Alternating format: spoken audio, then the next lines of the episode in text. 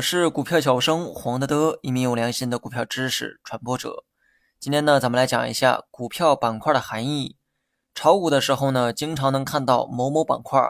板块呢其实只是统计学上的一种存在，无论是指数还是板块，它们存在的道理都是一样的。也就是说，板块其实就是指数，叫做板块指数，只不过为了方便人们呢，都称为板块。板块的存在是为了方便人们的参考。如果股市中只有一家上市公司，那么也就不需要那么多的数据了。上证、深成指、创业板这样的叫做指数，而板块其实呢也是指数。指数的意义就是将具有相同特征的股票全部放在一起，观察整体的走势。那么板块呢也是一样，常见的板块有行业板块和概念板块。行业板块呢很好理解哈，而这个概念板块有些新手还处在懵懂的阶段。那么我们先来讲一讲行业板块。行业板块就是将相同行业的股票放在一起，比如说家电、地产、保险等等，这些呢都是不同的行业。如果某家公司主要从事家电的生产，那么这家公司就属于家电行业，该公司的股票也会分类到家电板块当中。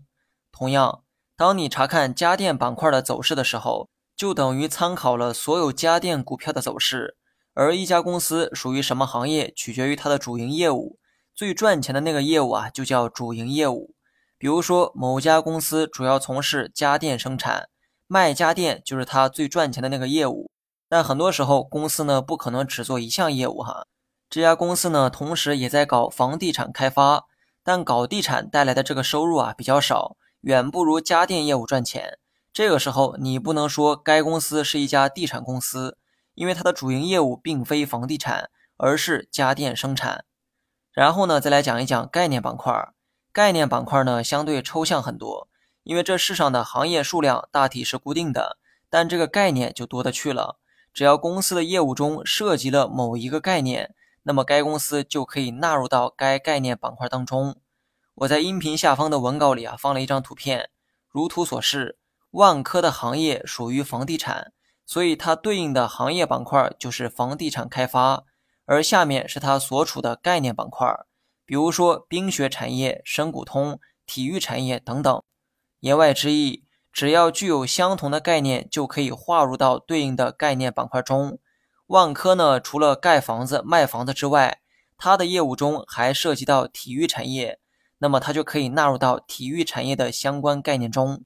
总之呢，你可以将公司业务中的某一个点作为共同点，设计出一个概念板块，即便这个业务不是该公司的主营业务也没关系哈。概念板块的意义只要求概念相同，其他的并不重要。曾经的市场有过很多有趣的概念板块，比如说王者荣耀概念、足球概念，甚至还有过马云概念。